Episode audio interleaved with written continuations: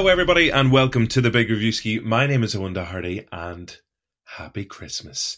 We're allowed to say now because it is technically December. I hope you're listening to this in December. Um, yeah, I hope you got a good Christmas coming up. We'll see what the crack is anyway. Um, this is a wee treat for you, though. First of all, coming out in cinemas on Friday, the 4th of December, is a brand new documentary about none other than Shane MacGowan.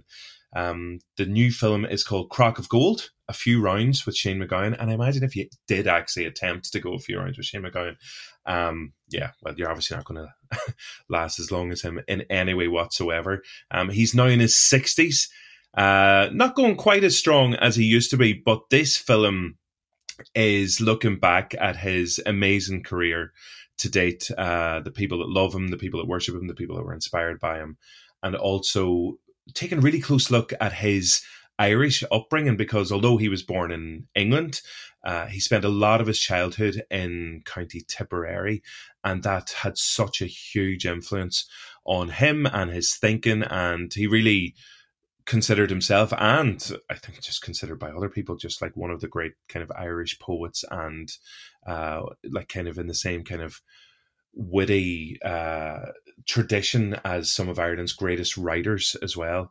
Um, he is, of course, uh, the lead singer uh, for his best known band was was the Pogues, uh, the Celtic punk band, and obviously they're incredible. We're coming into Christmas, so Fairy Tale of New York is a staple. I actually heard it on the radio for the first time this morning, so that's another reason it's officially Christmas.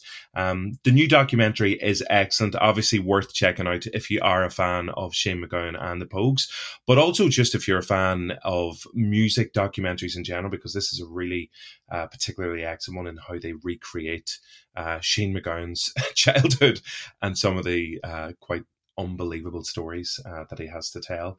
Um, it's directed by a guy called Julien Temple, and you may not know the name, but he's made uh, some of the greatest music documentaries of all time, and as well as that, has also directed the music videos for bands like the Rolling Stones and the Kinks, and Neil Young and Whitney Houston, and a personal favorite of mine, Mr. Kenny Rogers. And he also directed the video for Bryan Adams' is um, "Everything I Do, I Do for You," the song, which I think is still at number one in the charts at the moment.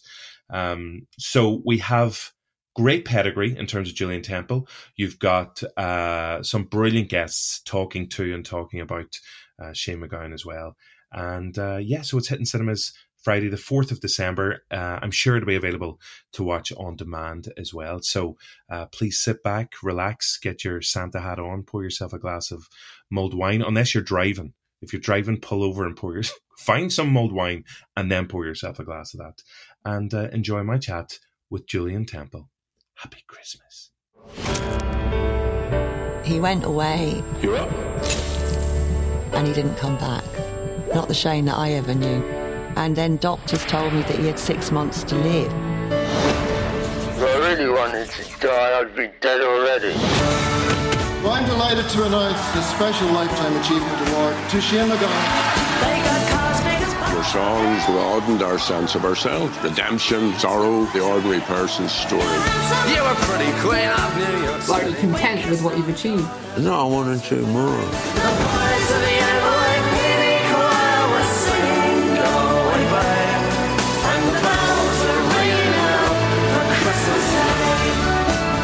Actually, we're better when we're sober, but it's not as much fun, so we get drunk. Hello, Mr. Julien Temple. How are you today? I'm good. How are you? I'm great. Thank you very much. Um, my name is Eoghan. First of all, thanks a million for taking the time today to chat to me. Congratulations on the documentary. I had a chance to watch it last night, and uh, I feel like I've got a hangover today, but like, you know, one of those good ones when you know you've had a good night out the night before. That's Um, a good way of describing it. I like that idea that you know, a film could give you a hangover. Um, that's what we should aim for, really. Um, great, it stayed with you. That's good news. Brilliant. Oh, definitely, and, and I mean that like uh, in terms of the the mixture of the different styles in the documentary. Obviously, the the animation and the various interviews and the audio and the visual cut together. No, it's a, it's a, it was a very enjoyable and uh, enlightening experience. So thanks for that. Oh, good. I'm glad. Um, I was wondering, can you remember the first time that you personally met Shane MacGowan? Uh, well, it was in in the clubs in the punk time in London. Um, uh, I was the first person to do an interview with him, which is in the film actually. Um, the um, bit where he's got the peroxide hair, which you all had to do as a as a kind of baptism ritual, becoming a punk. You put the bleach on your head. Um, so that was early on in '76, where he, where he's talking about the um, uh, sniffing glue being like the Financial Times. So that um, that's my.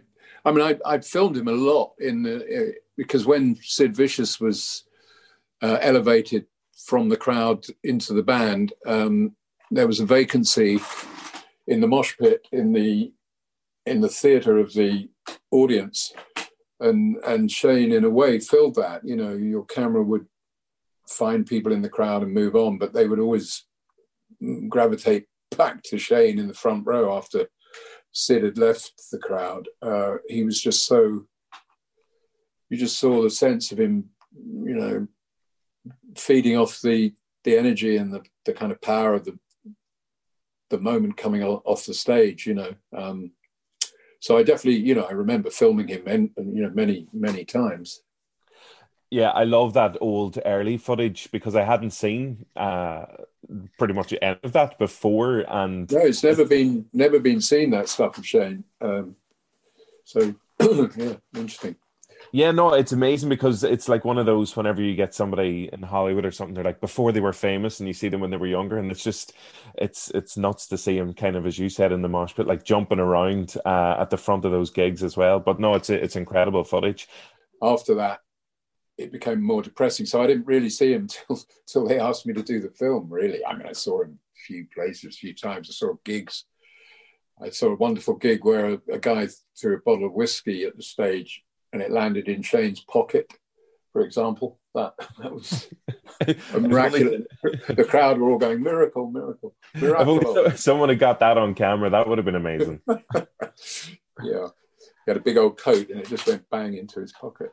So yeah, I, you know, I've, I've I've loved the Pogues, followed the Pogues music, but I wasn't um, I wasn't you know seeing Shane regularly. Um, and in terms of making the documentary for the updated uh, parts of the that, that we see in the film, in terms yeah. of him sitting and, and listening to uh, the audio of his old interviews as well and talking to his friends, uh, when when was that all taking place and how was that experience for you?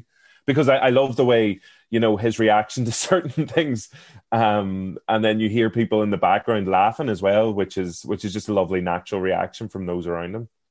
Yeah, I mean, um, you know, obviously Shane is renowned for being difficult and not liking interviews and being capable of being very aggressive, abusive, which does, you know, give the film a certain um, certain sense of, you know, you, you don't know whether the film's going to capsize at a certain point, um, and and you know, all aboard are lost um, and it's a matter of you know trying to keep it on course uh, to an extent. But that forces you to be more inventive. You know, the fact that he wouldn't want, didn't want quite right. He, you know, if he doesn't want to do it, doesn't want to do it. I suppose an interview with us made us have to come up with more inventive ways of of uh, like finding you know, micro cassettes in people's attics all over Europe um, with little fragments from you know, Stockholm in, in 1987, you know, in the middle of the morning, before in the morning in a bar,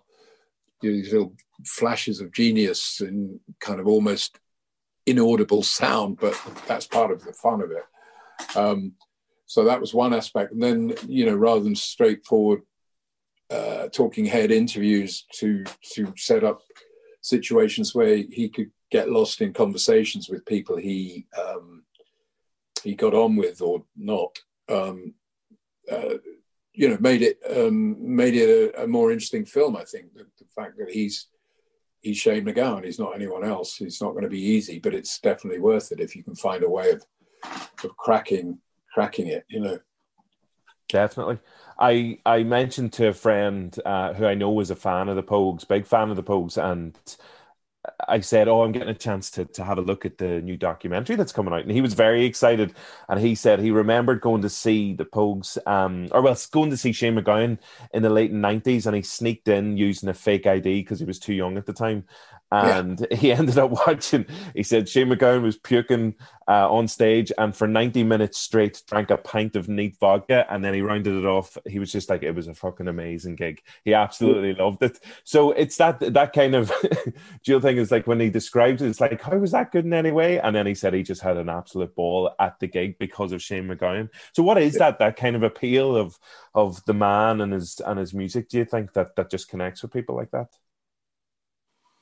I think there's a you, you, know a, a, deep sense of it is he's he's very honest about uh, things. On another level, he isn't, but at the core of him, I think there is. Um, you know, a, a, real sense of connection through his the honesty with which he's transmitted at times um, his experience, his world experience, his life experience, in the kind of strange cauldron of being a Londoner and being so passionately proud of being an Irishman, the contradictions of being a public schoolboy and a street punk, uh, you know, these things are what form Shane MacGowan. And, and I think everyone has a sense of him, warts and all, that you need to respect in this film. You can't kind of whitewash a guy, you know, you, you can't demonize him, you can't make it a hagiography of him. Uh, these things aren't possible with Shane. There has to be an honesty about it, or is is, is going to miss Shane MacGowan. Not to say that he, you know, aspects of him are like every other rock star. You know, it's a it's a deforming process that people go through. So you know, there are many facets to him. I just wanted to try and find them and show them as many as we could, and um, not make a kind of pejorative call on them, or certainly not tell people what to think. You know, the, the idea was that make your own mind up. It's it's it's this is Shane MacGowan. I'm not having other people tell you what to think about him. Um, it's up to you, you know. Um, yeah, I was wondering if there's any because obviously so many people over the years have have said what what Shane MacGowan and his music means to them and what they like about them. But you haven't interviewed him back so early uh, in his career, and then also obviously much more recently. I wonder for you personally. I know you're saying obviously you know you were hoping to capture the different facets of the man, which definitely comes across in the documentary. But is there any particular trait for you personally that you that is a particular favorite of his uh, that that you've just kind of you know come to like over the years from from knowing him?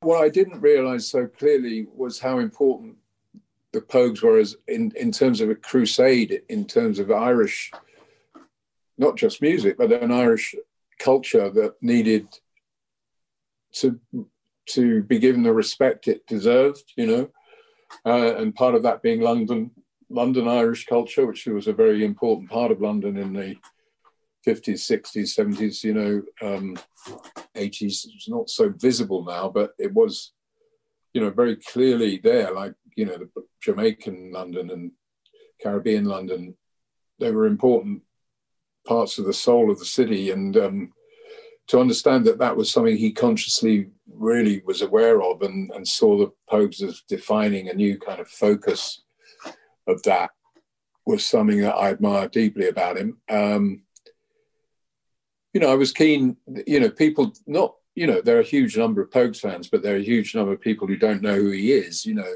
And if they do know who he is, unfortunately, it's sometimes, you know, the, the circus freak media, you know, how is this guy still alive thing stops people getting beyond that to the music and the meaning of who this guy is and what his life has been about, you know. So I, I wanted to show some of that element that people do treat him as a, a kind of um, freak of nature beyond the first and foremost, and um, try and make fun of that. And um, you know, I, I wanted to show that that exists as well as the the far more important things that Shane's achieved. You know.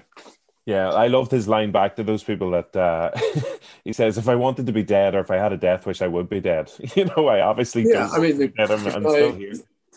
That's what's quite nice about it. That that whole aspect of the film. They think they can take the piss out of him, and they get savaged. You know, they, then they're rightly put back in their box very quickly. You know, because he's got an endless supply of wit. You know, he's an Irish, and he's Irish in the the grand tradition of Irish literature. You know, some of the funniest writers, wittiest writers, obviously are Irish, and um, he's he's very much part of that in in the English language. Definitely. And I was wondering what's your take on the current conversation around obviously it comes around every year now, the the lyrics with Fairy Tale of New York. It seems to be, as people commented yesterday, it's like Christmas. It seems to be getting earlier every single year now. Or do you even pay attention to that kind of side of things? Uh, we didn't pay attention, but we paid the we paid to have it kick off earlier this year to coincide with the film. yeah, it's a great piece of marketing. Fair play to you. Give that, give that person a raise. We just asked them could they do it a couple of weeks earlier because we got the film coming out, you know. So, and they they duly obliged. That was nice of them. yeah. Um, in terms of the like, whenever the trailer came out and it got a brilliant reaction whenever we were talking about it and looking at it, and then some people were kind of shocked to see, uh, for example, Gerry Adams popping up in the trailer, and then other people obviously Johnny Depp, and these are guys who are obviously in the news for a variety of reasons. And in terms of choosing them and, and having them in there as because they're obviously friends of Shane MacGowan's, but what what was that kind of line of thinking? And then um, what about those people who might kind of question, oh, why why are those guys in there?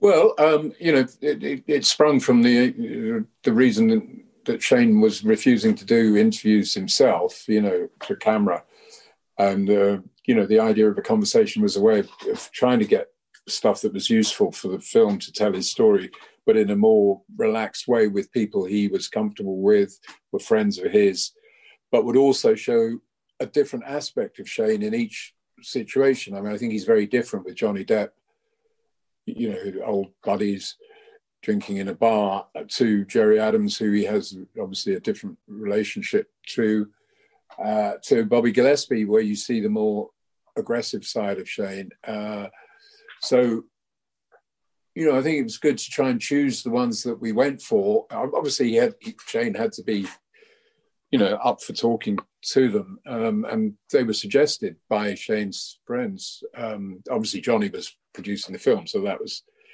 that was clear. But um, uh, you know they, they were brought to us as as uh, possibilities. So we did them and used the ones that were were interesting in the film you know because to shed light on shane really was the because he is very multifaceted as a, as a person which you know is one of the reasons he's been able to write so many great songs. He's he's, he's got many perspectives on things and on himself and um, and on other people you know that shift and change and uh, make him very complex and fascinating uh, most definitely songs, you know, mm-hmm. which are very simple but very deep at the same time.